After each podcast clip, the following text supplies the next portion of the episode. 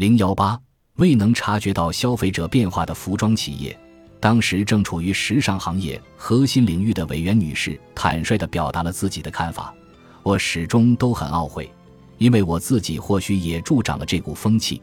然而进入本世纪后，人们的价值观发生了巨大的转变。二零零一年，美国发生了一系列恐怖袭击事件；二零零八年爆发了次贷危机；二零一一年，日本发生了三十一大地震。无论在日本还是全世界，社会不平等问题愈发严重，人们开始对大量拥有物品的价值观产生怀疑。炫耀名牌提包的人越来越少，也就是说，不再以他人的目光来评价自己、肯定自我价值的人越来越多。举例来说，即使只是生产一件 T 恤，其背后也存在对水资源的大量消耗和对环境的破坏；而在廉价服装生产的背后，还有薪资更加低廉的工人在被迫劳作。人们已经愈发意识到这方面的问题。委员女士将这种变化称作消费者的成熟和不囿于个人欲望与社会及自然环境共生意识的觉醒。然而，服装企业对消费者观念变化的反应却殊为迟钝。身为杰出女性领导者的委员女士认为，造成这种现象的原因之一是男性管理者因循守旧，依然在用老旧过时的观念进行决策。女人往往不只关注数字。在觉得这样做会比较好时，她们也会凭借自己的直觉行事。尽管因此能够挖掘出消费者的需求，但他们的建议却很少被上层采纳。男人注重的是数字和过往的业绩，强调的是一个产品是否拥有知名度，是否受到其他公司的关注。百货商店里总是摆放着一些听都没听过的外国品牌。可是，在那里工作的店员们却往往连商家和产品的卖点都讲不清楚，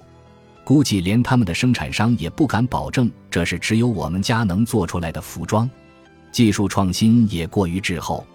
在全球数字化技术瞬息万变的时代，日本的部分批发商和生产车间却仍然在以电话或传真作为主要通讯方式。这样的生存之道，如何能应对日新月异的世界？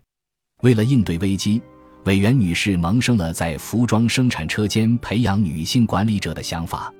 于是，她于2014年创办了时装产业的女性辅助协会 Women's Empowerment in Fashion。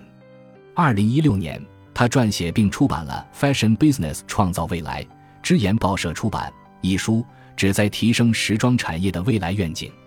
世界对日本，尤其是日本人的生活状态，依然保持着高度的关注。优衣库之所以能被世界所接受，也是因为人们相信日本的消费者重视商品质量和性价比，日本人会买的一定是好东西。想要解决大量废弃问题，光是回收再利用还远远不够，我们需要建立尽可能从源头上避免生产过剩的制度。发展中国家的劳动环境问题也是如此，创造出一个兼顾工厂的劳动者、全球环境。乃至商业伦理、多方共赢的架构，并非不可能。我想，日本的服装企业是时候认真思考该如何实现这一目标了。日本人自古以来就有着勤俭节约的传统美德，我认为我们应该重视这种刻在 DNA 里的观念，在服装与生活资料可持续利用的领域中引领世界。有人指出，不仅是服装行业，日本的大型企业同样变革缓慢。业绩低迷不振，还有人指出，之所以会这样，是因为这些企业缺乏多样性，缺乏不同观点相互碰撞、相互刺激的机会，因此无法在公司内部催生出变革。早在《男女就业机会平等法》等法律出现之前，委员女士就一边在知名大企业工作，一边养育了两个孩子。这一番话从他口中讲来，也确实颇具说服力。